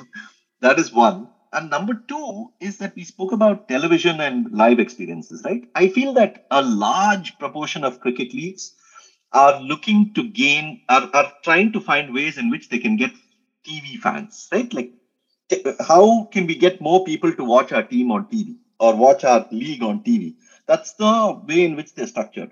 But the one league that stands out for me in that sense is the CPL, the Caribbean Premier League, which basically for them it was very hard to get a lot of people outside the Caribbean to watch them on TV because of the time zone, right? You can't.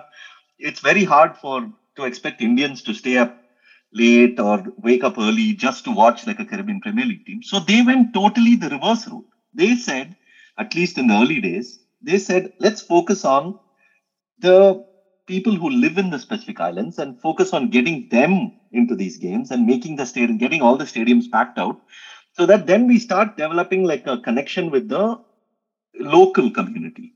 And let's build it that way. So that was a very interesting format. And I think the CPL, I mean, they've gone through a lot of ups and downs, but I still think that as a league, they still are quite original in the way that the cricket is maintained. There is they have managed to get that whole Caribbean party atmosphere in there.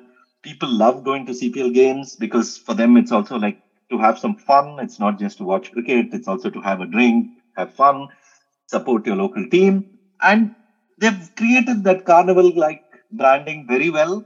And um, you know, uh, West Indies domestic cricket doesn't get anywhere as close to that kind of response, but the CPL has become that place where the locals go and support their team. And thankfully, also they've had the West Indies is, has been a T20 dynasty for a while. I mean, uh, you know, they've had some of the greatest T20 players come out of there, and so that's also helped them uh, build more fans. So yeah, I thought I should bring up those points. Yeah, uh, Sibi, before we move off this, I, think like we missed a couple of things that actually uh, cricket has done a good job of like transporting from elsewhere and uh, that give fans skin in the game, right? One is one is betting, and let's let's leave the adverse effects of betting aside, but betting definitely helps with fans getting skin in the game. The other is fantasy sports. Uh, and like that's a huge part of the subculture since you mentioned the NFL.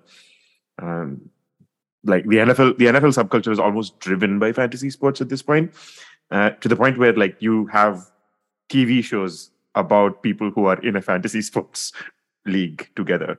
Uh, so yeah, yeah, I think yeah. like and like doing really YouTube videos of uh, millions of views and all. Just uh, one guy giving tips for this week's uh, fantasy picks. That'll have Exactly. some three million views. it, it's it's the it's the it's the US equivalent of the horoscope, right? No, like every day morning on a TV channel and uh, on Asta TV, someone comes up and says your weekly horoscope. It's like the equivalent. Bejan. Bejan Daruwala. Yeah, that India India have to play like uh, two uh, left-handers at number six and seven if they have to have a chance of winning. And all. yeah, basically. yeah.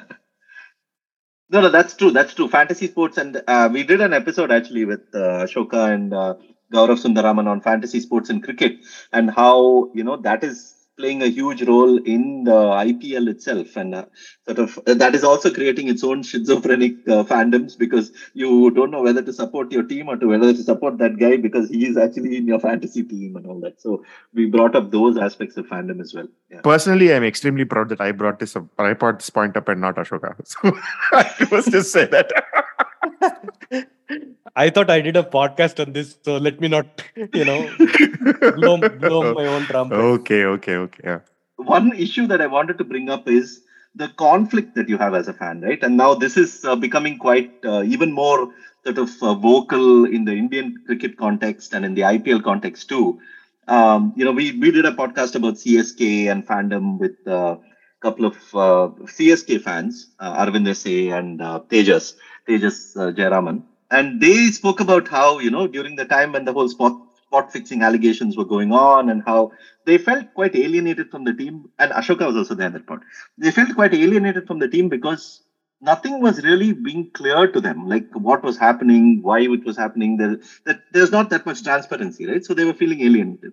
Now, of course, in Indian cricket, with the sort of the nexus between the Indian uh, the the party in power and the BCCI, with uh, Jay Shah being a big uh, part of the BCCI, there's also this whole conflict of you know people being unsure who is really controlling things, what is happening, is how much is the politics and the cricket being really entwined, and so you have this whole set of fans who are like quite not sure, right? Like like okay, it's it's we're supporting the team, but there's also this whole sense of uh, the party trying to use cricket as a political tool to, you know, either uh, in terms of the triumphalism or in terms of trying to uh, find uh, soft targets uh, of the minorities in India, supporting Pakistan, etc., etc., whatever. So there are a lot of questions about the loyalty to the team. NFL, as a classic example, was uh, during the whole Kaepernick saga, right? Like he, uh, Colin Kaepernick decided to take a knee because he felt uh, that he had to speak up about injustices to the uh, community, the African American uh, community. But uh, you know that that was such a big sort of a cry about him being um, not him not being patriotic, and then of course he hasn't been signed. He lost his contract. He hasn't been signed after that, and irrespective of what you think of him the fact is that a player like him not being in the league has its own uh, ramifications in terms of your own fandom and you, what you think of the NFL.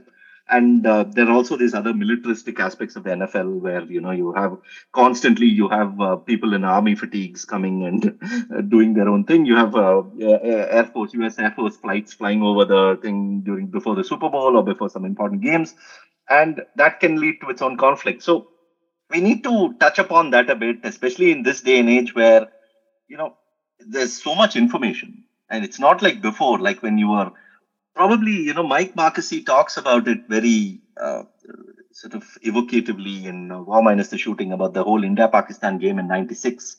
Um, and I was actually at the game and I felt a degree of discomfort and I sort of vaguely felt what he was saying, but I couldn't articulate it then because I was too young. But the fact is that as a fan, you also are like, sometimes you feel, is this is this so serious? Like, do we have to take these things so seriously to connect it to all these, uh, you know, uh, nation and army and uh, war and fighting and can't we just treat it like a sport? And so, yeah, you you do tend to get a bit disillusioned with that whole thing. Um, what are your experiences about that, and where where do you think one draws the line? I mean, it's for me at least being a cricket fan or a sports fan is constantly living in the state of conflict, right? It's like, what am I actually watching? I mean, is this even worth it? Why, why should I be watching the NFL and supporting these guys who are like, you know, trying to bring in all these militaristic overtones into it? But at the same time, I'm drawn to the sport. I want to watch it. I don't think this is an especially original point, but you know, everything is political. Like even, you know, when people say sports and politics should mix, like that is a political stance. That's a political statement, right? And so like I choosing choosing to you're always choosing to draw a line. You you you you are always choosing to play this game in terms of whether something is a political statement or not. So when you say like I don't want to consider it, and you, I'm using the editorial you here, not you said um, if somebody doesn't want to consider it, they're still doing it. They're just they just have, drawing it differently. So I mean, that's one thought in that. I think you could say one of two things, like either oh, um, this bothers me, or it doesn't bother me because you know I think it this it's just I'm able to have that separation. But I think I don't think that latter statement is that different from saying it doesn't bother me because it doesn't bother me. Um, and so, I mean, the, in the context of sports here, you know, I mean, I think famously in lead up to the 2016 election, Bill Belichick, you know, wrote a letter to Donald Trump and which he tom-tommed and Tom Brady had like a one of those MAGA hats in his locker. And I, I, I lived in Boston at the time and I had so many Patriots fans who who were like, oh, you know, you know, whatever, we separate them, sports and politics should mix. They always mix. And so um, I think the I don't know if there's a comfortable resolution. It's just a discomfort we have to sit with. I know that.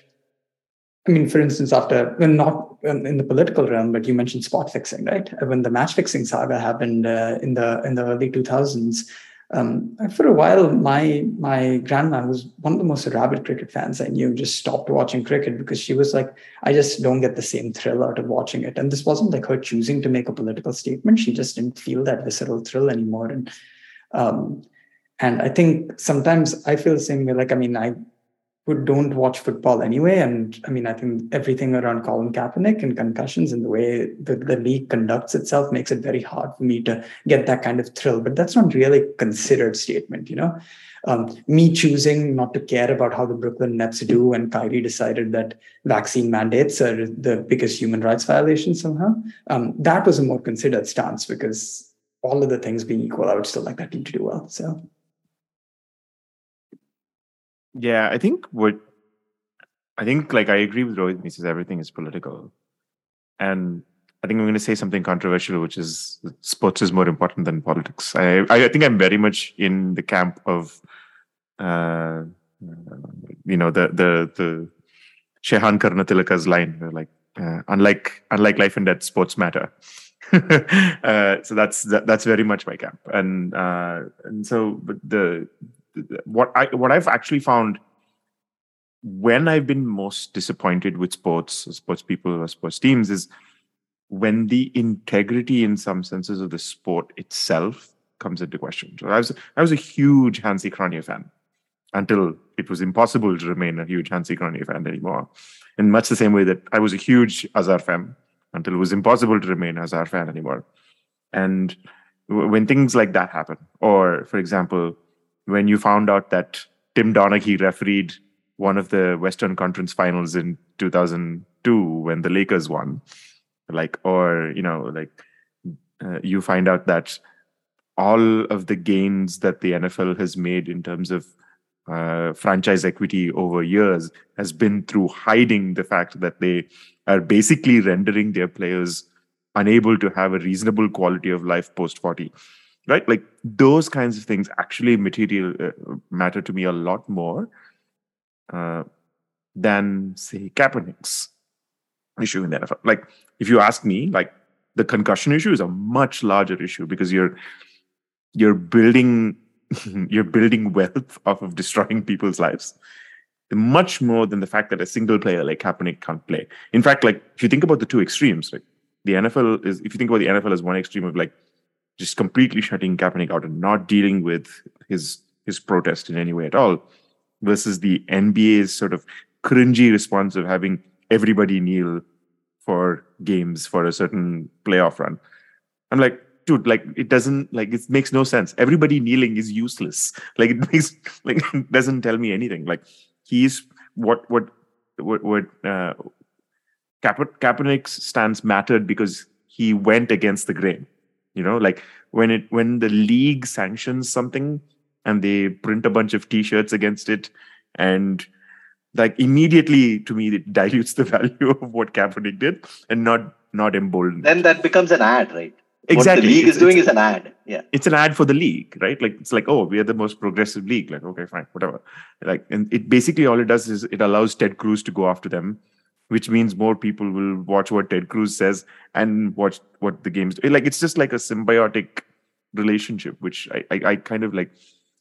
I think like once all that happened, I was like, okay, this is just this is a sideshow.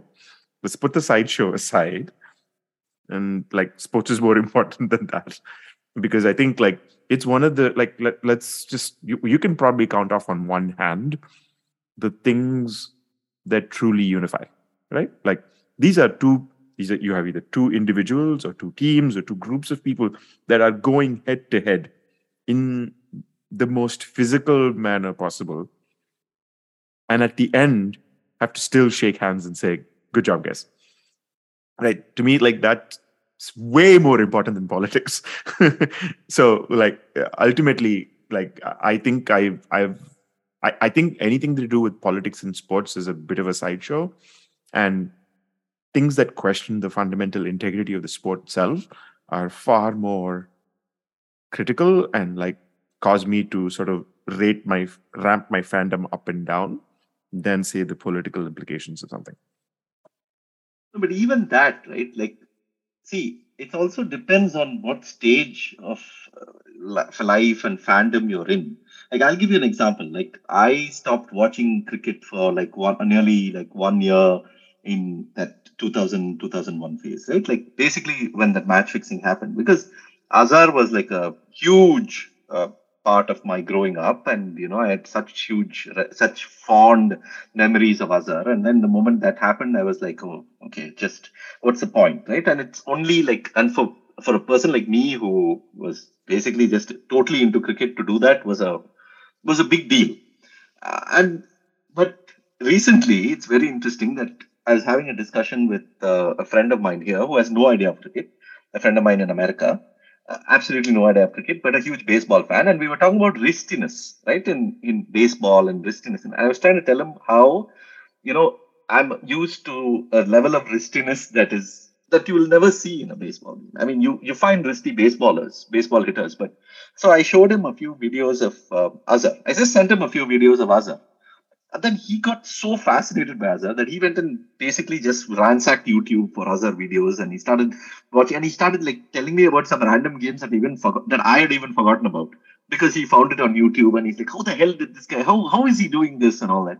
Now eh, this guy has no idea of Azhar, what happened to Azhar in 2000, why about this thing. So my question is like I I'm feeling a bit bad that eventually he'll find out and then eventually like he may or may not care because you know for him he's watching Azhar for his wristiness. He's not watching him for anything else. He's watching him for his the way he's batting, right? So it's interesting how I mean eventually I guess we'll have a conversation. I'll have a chat with him and tell him that how it impacted me. But I'd like to think that he probably won't care as much as I did because for me it was like shaking up my whole foundation. But for him, it's not. So, and should I judge him for it? No. I'm like, okay, he likes watching him. He likes watching him, right? So, it also depends on the phase in which you're in when you discover these players. what you see in them and stuff like that. Yeah. Yeah, and the severity of the offense itself, right? Like uh, uh, an individual, like one ref, like Tim Donaghy being off, doesn't make me call into question everything that ever happens on the field in baseball or in or Hansie and Azhar doesn't. It, may have at one point caused me to question everything that ever happens on a cricket field, but it doesn't anymore with distance. Uh, but the NFL, like every time I hear a crunch, I'm like, oh, I, I can't watch this sport anymore in good conscience. Right. And so I'm like, I'm done. I, I am completely out. I, I canceled my prime ticket subscription. I don't watch NFL and I don't watch college football anymore either. So any any football I do not watch primarily because everything that happens on the field reminds me of this really, really this subterfuge that completely alters my perception of the sport. And so like I, I am unable to watch the NFL anymore primarily for that reason. Sorry, Ashok. I know and this is after the movie, is it? This is after that Will Smith. No, no, no, no. After movie I, before I mean, itself. Before the movie. So once it, once I found out that the league had been for ages, like not acknowledging these asks for help, and they had tried tried to discredit the doctor who was trying to bring it to the fore, act like actively discredit him. Like until once all that came out,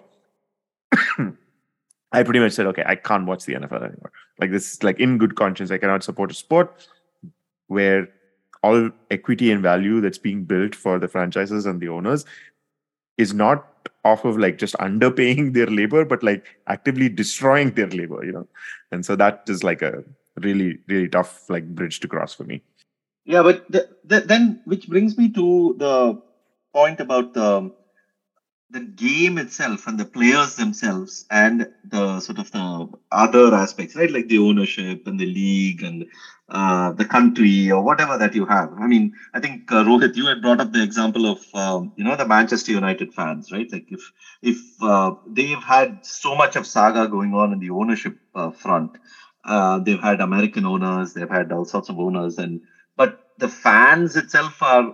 It's not like you know uh, it, it doesn't seem to be as if their fandom for Manchester United has majorly changed. I mean, they, you'll find Manchester United fans come and uh, uh, throw a lot of mud on the owners themselves, but it's not like they are going to abandon their team because of that. But I think that is very different from, say, an Indian setup of an IPL or maybe even an American setup. If, if for instance, um, uh, Donald Trump owned uh, an NFL team, uh, for instance, uh, I can imagine, and, and He I'm, did. I'm talking. He was called. He did. He was called Donald Sterling. Oh yeah, Donald Sterling. Yeah, uh, if uh, I can imagine uh, the sort of a lot of fans uh, abandoning that team, or for instance in India, if uh, there is a notorious character who, like um, you mentioned Mallya, right? Like uh, people did think of Vijay Mallya when RCB started. People do.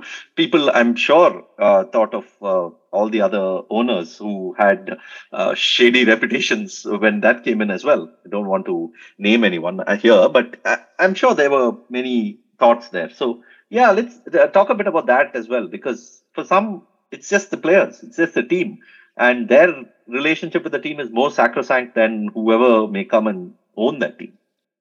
I mean, right. This is where I get back to like the imagined communities idea, right? Like that's this idea that like the team just exists separate from ownership. And I mean, I, I don't think this is entirely an unwarranted idea. I mean, I think there is something to the idea that ownership owes a responsibility to fans um, of the, the place they're in, and which is why it feels especially grotesque when they try to strong arm cities into putting money into stadiums or something like that.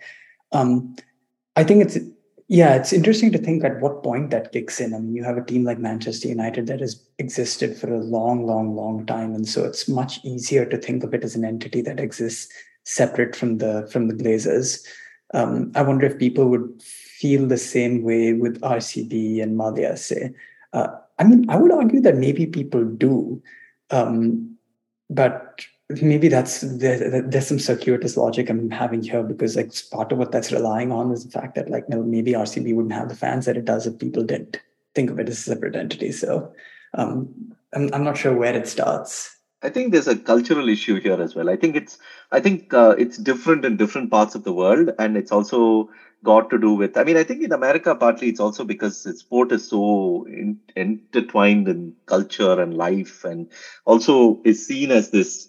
Uh, You know, when teams leave, I mean, like uh, you know, there are uh, documentaries on this, and I think the Baltimore Colts were a classic example of uh, basically decided to pack up and move, and they moved to Indianapolis, and there's a whole documentary on this in ESPN 30 for 30. Check it out, and the sort of betrayal that the fans felt on that day for when the team left. I mean, even even today, it's like you know they. they uh, 60 70 year old fans talk so deeply and passionately about it same thing in seattle where i live you know when the seattle supersonics uh, moved moved i mean there's uh, a lot of uh, people i know don't even watch basketball anymore after that day when the team left because they felt a sense of deep betrayal um, I don't know how that will work out in the IPL. I mean, there have been teams that have been uh, sort of uh, that have gone away. They don't exist anymore.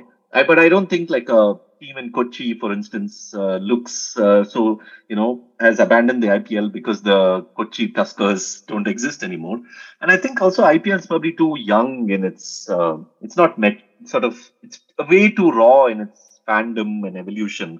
Maybe you know, ten years down the line, if CSK uh, says, you know, we're moving ship. The IPL basically says, you know, this franchise has to move somewhere else and change their name. Maybe fans like Ashoka will feel that deep sense of betrayal, but uh, I think as of now, they're not there yet. So it's hard to say how that will be. It'll be interesting to see that though. Yeah, I think the IPL is kind of unique in the sense that most of the owners had their own giant public persona independent of the sport itself, right? Like Shah Rukh and Preity Zinta and Ambani. uh, Shil- yeah. Ambani's and Shilpa Shetty. In fact, if you think about it, like N. Srinivasan is probably the least well known of the of the rest or, or out of the owners. when he's in you know. fact uh, been more involved in cricket than anyone else. Yeah. exactly. But And- he made it up in like uh, five, five, six years. He became well known later. Yeah, so that's the interesting thing for me is that N. Srinivasan's legend has grown with the legend of CSK. It's the it's the one of the few cases, like in, in much the sense that like here, right? Like uh, nobody like nobody even knew that Jerry Buss was a PhD and not a real doctor for many years when he was owning the the Lakers. They just know him as Dr. Buss said like the Dr. Buss's legend grew with the legend of the Lakers uh, in in much the same way that happened. Like there are, like I think N Srinivasan's legend pretty much grew with the legend of CSK. Like, like I think if you were from originally from Chennai, you knew who he was and you knew what India Cements was and stuff. But most people didn't know, you know. Uh, and I think like he's actually the prime example of how ownership can actually leverage the team to build their own sort of brand equity if they if they wanted one. Uh, and But but also it's the reverse, right? Even N. Srinivasan uh, was uh, you know had his own issues in the BCCI, and uh, during that whole spot fixing scandal, there was a lot of uh, stuff come out about him. But it's not like the CSK fans necessarily. It's not like their relationship with the team changed because of that. It changed. It, I mean, I think uh, it probably grew a bit stronger. yeah, no. So the, the the the primary relationship was with the team and not with N. Srinivasan. That's the point I was trying to Yeah. make. Like, like uh, I still remember the advent of the IPL. Like, there are Shah Rukh Khan fans who decided to follow KKR, right? Like that that was a thing. Like that that in fact, like I would say that was the design almost, is that you would have these people's fans sort of flowing into the game. Uh, I, I, CSK is one of those few teams where the fandom started with the team, and so like those are those are the cases where it didn't matter. And oftentimes there are like in franchise sports, teams can stay with cities and owners can change. Like that's happened. The Dallas Mavs, for example, right? Cuban bought it, and in fact, it became more of the team of the city because Cuban is from Dallas, and uh, he he made changes that sort of like reflected the the character of the city in some senses. So uh, the uh, I think ownership is also fungible in, in in when it's a true marketplace. I don't think that is the case though with the IPL. I, I like I, don't think ownership is good. Like it's not like the Ambanis are not selling the Mumbai Indians anytime soon. You know, like that's not going to happen. But the interesting bit that is happening is that um, you know IPL teams are now spreading their wings, right? Like the South African League, for instance, um, has uh, IPL sort of uh, connections. There's teams in the West in the Caribbean Premier League that uh, has IPL connections, like the Trinbago Knight Riders, and you know there are all these uh, teams there. So eventually, if we do reach a stage where there are IP, there's IPL ownership in various countries, it'll be interesting to see how those fan bases then react to uh, the change of ownership or the news that comes in, some scandal that happens or something related to the ownership. So that will be interesting. Like South Africa, for instance, will will the fans of that Johannesburg team be extremely sort of bit feel betrayed if something happens from the ownership front? So that'll be an interesting trend to watch out for in say the next ten years. And and secondly, I mean, at least with the IPL teams, the way they were designed and I hate to use this term, top of the funnel. They were the top of the funnel for their owners, right? Like they bring in a lot of fans from which they can then sell all their other goods, and uh, so that that is like a marketing property, which is now assuming its own identity, as you can say. Like once they realized, oh, this is a profitable venture in and of its own. Um, the uh, I think the other day I was telling you guys that uh, uh CSK has its own set of unlisted shares which are which which are very valuable. Uh, uh, so so in and of itself how many do you how many do you own? How many shares uh, do you own? I, I, am not that rich. I am only rich enough to watch it. I am not rich enough to buy stakes.